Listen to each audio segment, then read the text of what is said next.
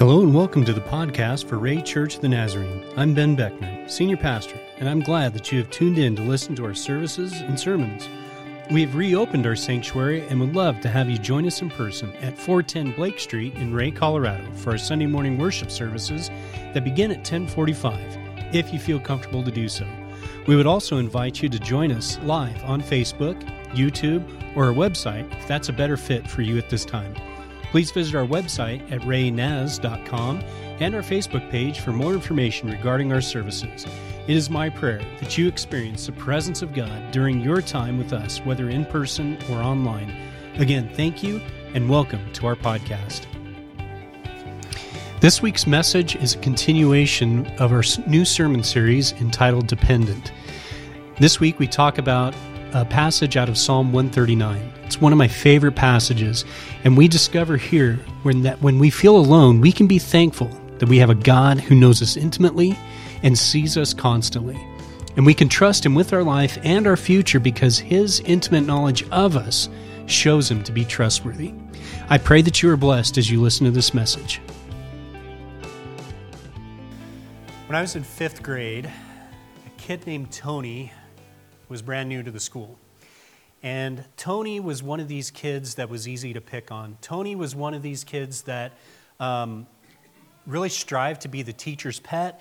He was the kid that thought himself better than everyone else. He was one that um, was kind of condescending to, to me and, and some of the other students. He was a kid that just, from day one, really got under my nerves. And I wanted to put him in his place. So, what I did was um, in school at that time, we had these wooden desks and these wooden chairs. They're not plastic like they are now. And I, um, Tony was out with another part of the class doing something else, so I went over to where his desk was and his chair was, and I found this pencil with the eraser broken off, so it was just the sharp metal end, and I carved his name into the seat of that chair. And I thought, that's going to show him. He's going to get in trouble with the teacher. He's going to get yelled at. This will be great. And so I waited, and you know, class came back in, and everybody gathers in, and the teacher, as you know, time went on, towards the end of the day, pulled me aside, and she goes, "Is there anything you want to share with me about um, what's carved on on Tony's chair?" And I said, "Well, what do you mean?" She's like, Well, somebody carved his name in that, in that chair. You don't know anything about that. oh, no, I don't know anything about that. She's like, Well, it's kind of funny because, you know, I, I saw you sitting there at one point today, and, and you sure you don't? No, I don't know anything about that. Well, it's kind of funny, too, she says, because his name it wasn't spelled right. So I don't think it was him. I'm like, got to thinking, and she goes, Well, and so I'm going to ask you, how would you spell Tony? T O N Y, right? I'm fifth grade, I know how to spell. And she goes, He spells his name T O N E Y. So I don't think that he carved his name into that chair. You sure you don't know something about that? And so I knew at that point that I was found out, that she knew, I knew she knew, and I had to face those consequences. This week, we're continuing our series, Dependent, and it's a, it's a series about Thanksgiving. And it's a series where we talk about how God's goodness, how God's faithfulness, God always um, sees us through. And this morning, I want to read to you from Psalm 139, verses 1 through 12. And as we read that, I think you'll begin to see why I shared that story with you about Tony.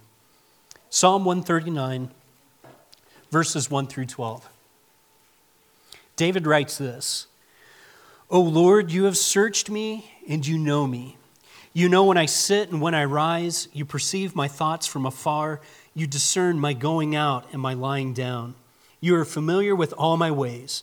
Before, to, before a word is on my tongue, you know it completely, O Lord. You hem me in behind and before. You have laid your hand upon me. Such knowledge is too wonderful for me, too lofty for me to attain. Where can I go from your spirit? Where can I flee from your presence? If I go up to the heavens, you are there. If I make my bed in the depths, you are there. If I rise on the wings of the dawn, if I settle on the far side of the sea, even there your hand will guide me. Your right hand will hold me fast. If I say, Surely the darkness will hide me, and the light become night around me, even the darkness will not be too dark for you. The night will shine like the day the darkness is as light to you. Heavenly Father, would you once again guide and direct us as we spend time together in your word?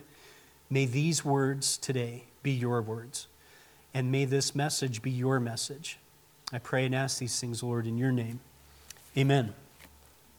I have a friend of mine. His name's Mickey. And Mickey is an old youth pastor. And Mickey told me one time he spent um, the better part of a year every morning as part of his devotions reading through Psalm 139. And I thought, every day? like the same psalm? He's like, yeah, every day, the same psalm. And it was amazing the things as, as he shared with me that God showed him over the course of a whole year reading this one psalm. And, and it's become one of my favorites as well. And this morning, I want to point out a couple of things that I noticed as, as, we spent, as I spent time through this. Um, and it wasn't until actually um, this morning that a lot of these pieces came together. I've been praying and trying to do things a little bit different in, in my sermon prep, and it always seems like at the very last minute, God does what He does.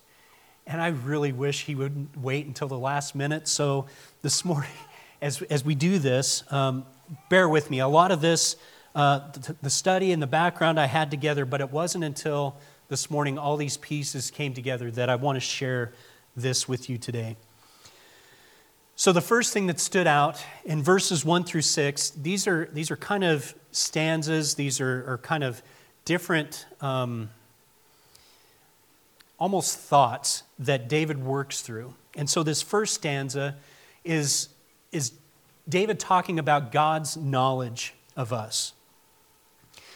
God, God reveals himself to, to David in this way. He, he, he is explaining to him how David has presented himself to God, and God knows all of these things, right? And, and David works through this process. We can trust God with our life and our future because of his intimate knowledge and that he shows himself to be trustworthy to us. So in verses 2 through 4, these are examples of how, how well God knew David. And, and the Lord knew every move that David made. God knew not only David's actions, but he also knew the motivation for why he was doing what he did.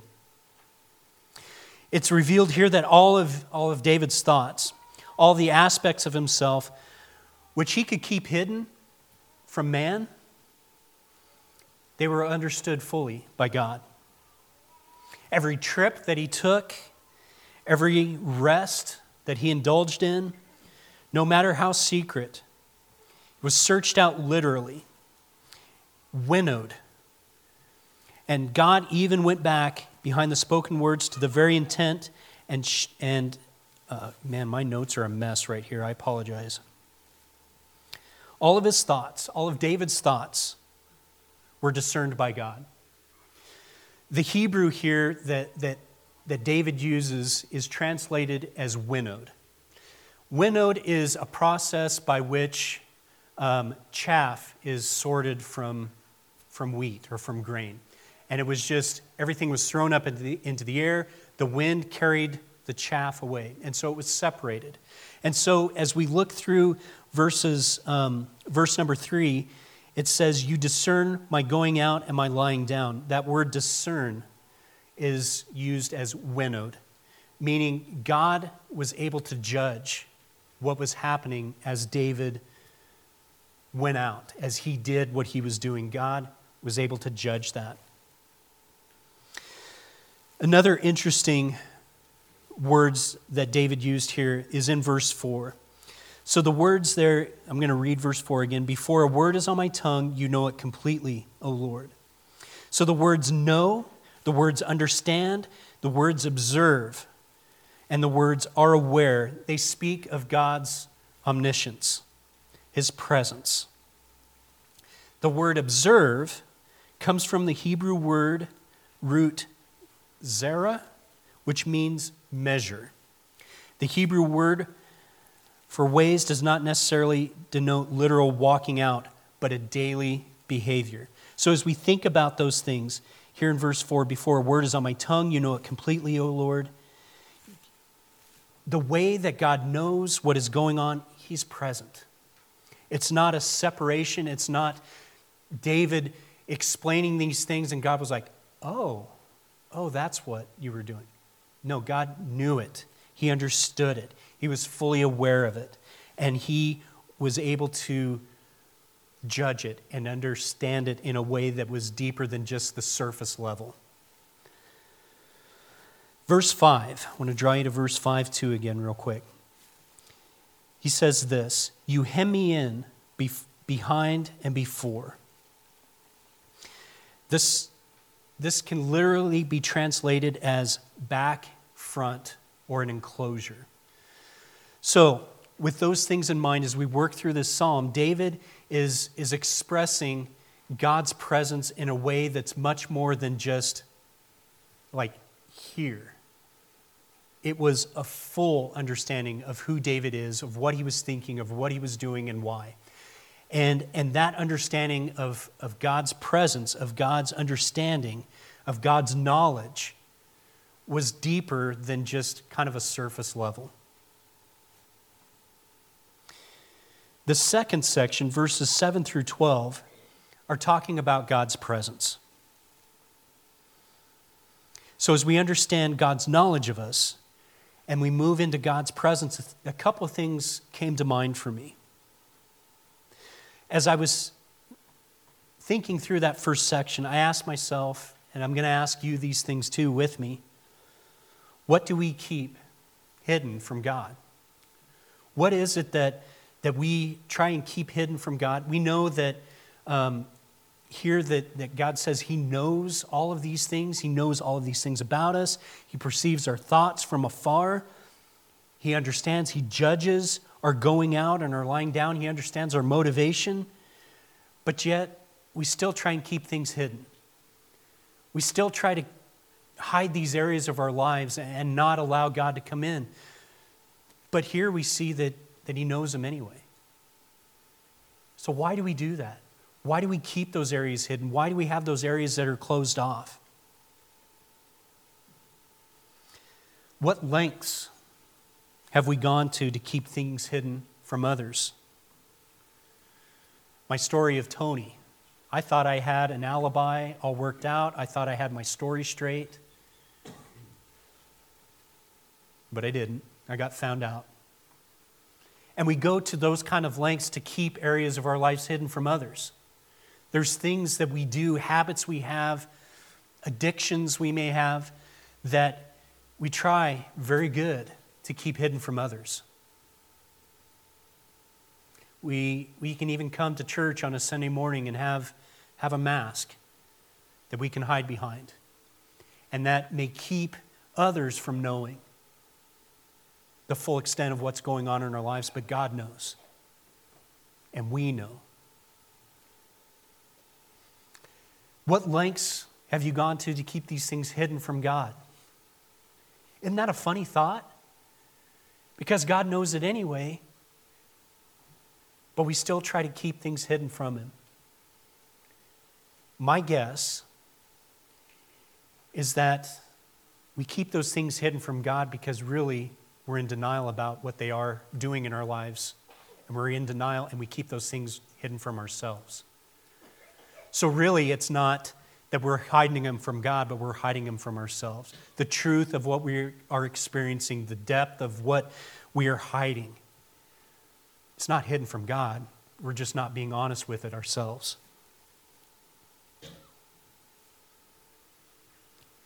Shame is a motivator. We keep things hidden because we're ashamed of them.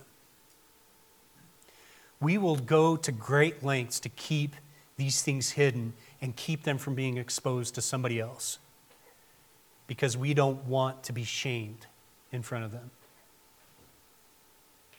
And maybe we do that to,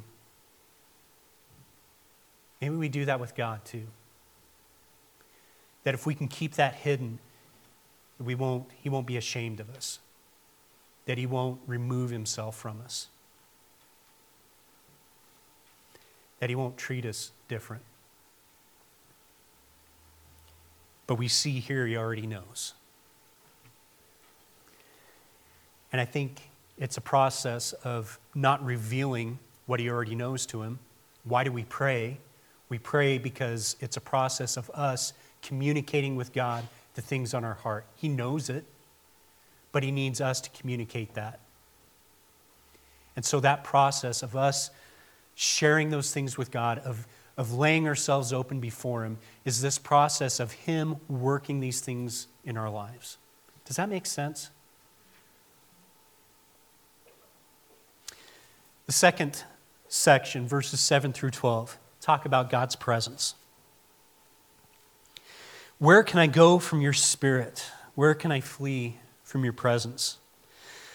The Hebrew word for spirit that's used there, I'm not going to try and pronounce it because I'm not sure I could, refers to, to God's spirit, and it's held in parallel to another word that, that's used for God's presence, which is pene, God's face or his presence that's used in the second part of the verse. So we have his spirit and we have God's face.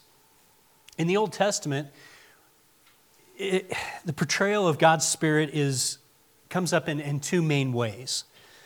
The first one, uh, the Spirit of God was usually sent upon someone for a short period of time to accomplish a specific task. Judges 6 34, 1 Samuel 19 23 talk about that, where, where God is present in that person's life to do what God needs them to do at that point in time. The other is the Spirit of God was localized as an expression of His presence. Think of the burning bush, think of the pillar of cloud and fire. However, how David communicates God's presence, God's Spirit is a little bit different. Because these are things that came upon David and didn't leave.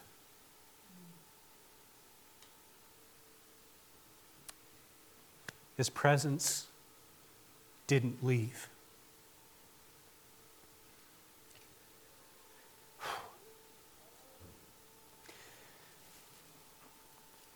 we act as if it does. We act sometimes as if God's presence leaves us. We go through these horrible tragedies, these, these great losses, and we act like God's presence is left. David says here, his presence didn't leave. Going to draw you to verse 11. If I say, Surely the darkness will hide me and the light become night around me, the phrase will cover me or will hide me. The psalmist isn't necessarily thinking of, an, of intentionally hiding from God. The Hebrew word that's used here, again, I'm not going to try to pronounce it, seems to indicate some sort of peril that will separate him from God. Sometimes we, we think or we misunderstand that these things happening in our life disqualifies God's presence from us. Now, if there's sin, there's something in our life that doesn't belong, that needs to be addressed, that needs to be um, dealt with. And God cannot be in the presence of sin in our lives. But that doesn't mean He's left us. That doesn't mean He's abandoned us. That doesn't mean He doesn't desire this intimate and close relationship with us because He does. And so the invitation here and, and the understanding here is that those things removed from our lives allows God to come in even more. God's presence doesn't leave. I love the passage in Genesis where we read about Adam walking with God in the cool of the day. And I love that imagery because it's an intimate picture of this relationship that God desired from the very beginning for us to have. God, I just, I, I picture this of God walking with me, with you, with Adam, in the way it was supposed to be, and talking and enjoying one another's presence and company. We see later on in Genesis 3 8 where, where that's all changed because of sin. And God, I love this. Think of the imagery. God again goes out in the cool of the day. He knew. He knew. But he's heartbroken because he knows what's about to happen. Adam, where are you? Adam, where are you?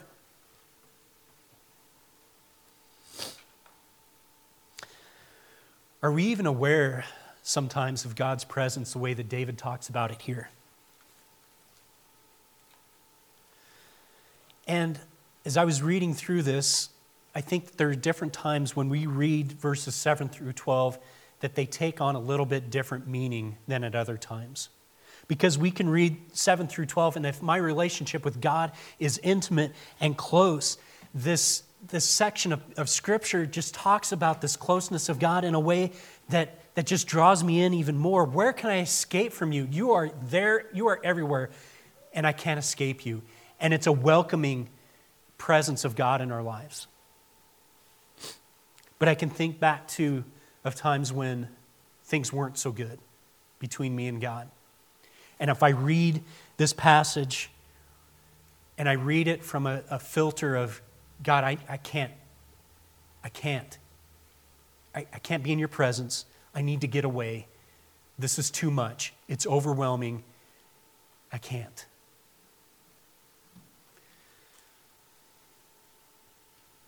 And as we read through this today, I bet you had a filter in how you read through the, that passage today. Do you hear these verses 7 through 12 as God's overwhelming, oppressive presence? Or is it welcomed? Is it joyous?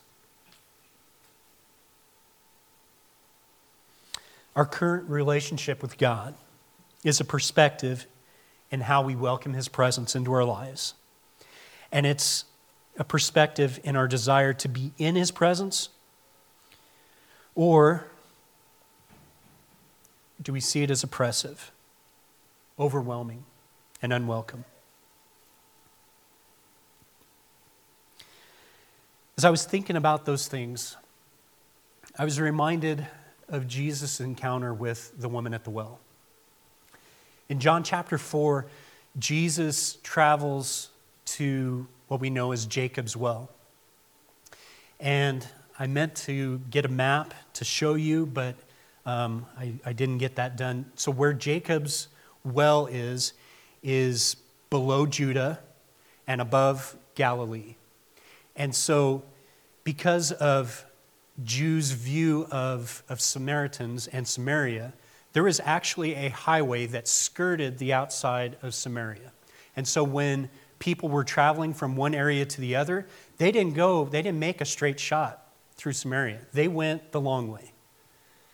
And here in, in John chapter 4, Jesus, Jesus didn't take the highway.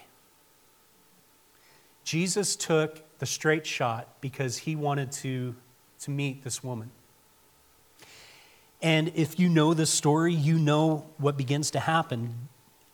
The whole thing is, is actually kind of weird because the time of day that he encounters her was on purpose. We, we read in this passage the type of woman that she was. And not only the type of past that she had that made up who she is, but her ethnicity as well. So all of these things were out of place, and Jesus, on purpose, cuts right through the center from Judah, Judea to Galilee to encounter this woman. John chapter 4 outlines, and, and it's, it's a long passage. I debated whether to read the whole thing, and I'm not going to. I'm going to invite you to read this later on. But Jesus encounters this conversation, has this conversation with her. And it's one where he does not judge her, he does not exclude her, he does not push her away.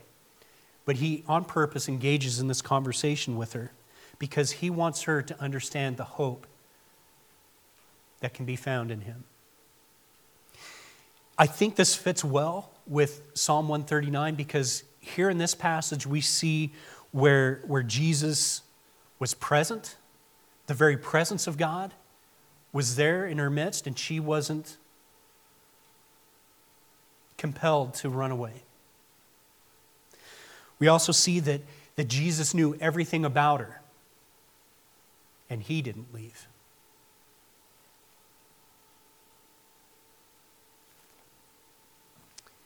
How did, how did this woman see herself before Jesus?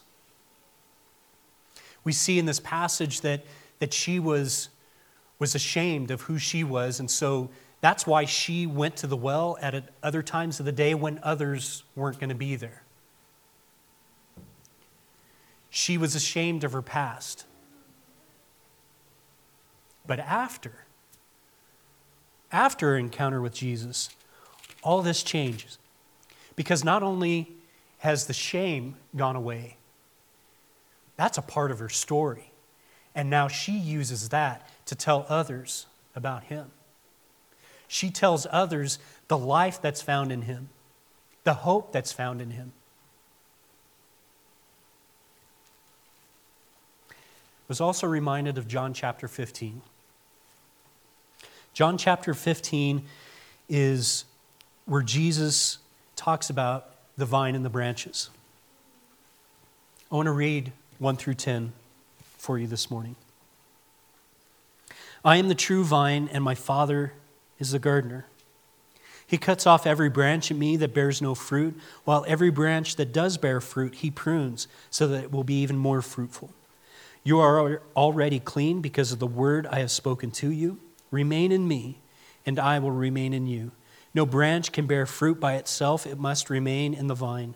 Neither can you bear fruit unless you remain in me. I am the vine, you are the branches. If a man remains in me and I in him, he will bear much fruit. Apart from me, you can do nothing. If anyone does not remain in me, he is like a branch that is thrown away and withers. Such branches are picked up, thrown into the fire, and burned. If you remain in me and my words remain in you, ask whatever you wish, and it will be given. This is to my Father's glory, that you bear much fruit, showing yourselves to be my disciples. As the Father has loved me, so have I loved you. Now remain in my love. If you obey my commands, you will remain in my love, just as I have obeyed my Father's commands and remain in his love. As we read this passage in the light of Psalm 139, this invitation to abide, this invitation to allow God to know us intimately and completely, this invitation for, for God's presence to be a welcome part of our life, all of those things point to how Jesus encountered others, how Jesus encounters us, and how he desires for us to abide in him, for us to be walking with him step in step.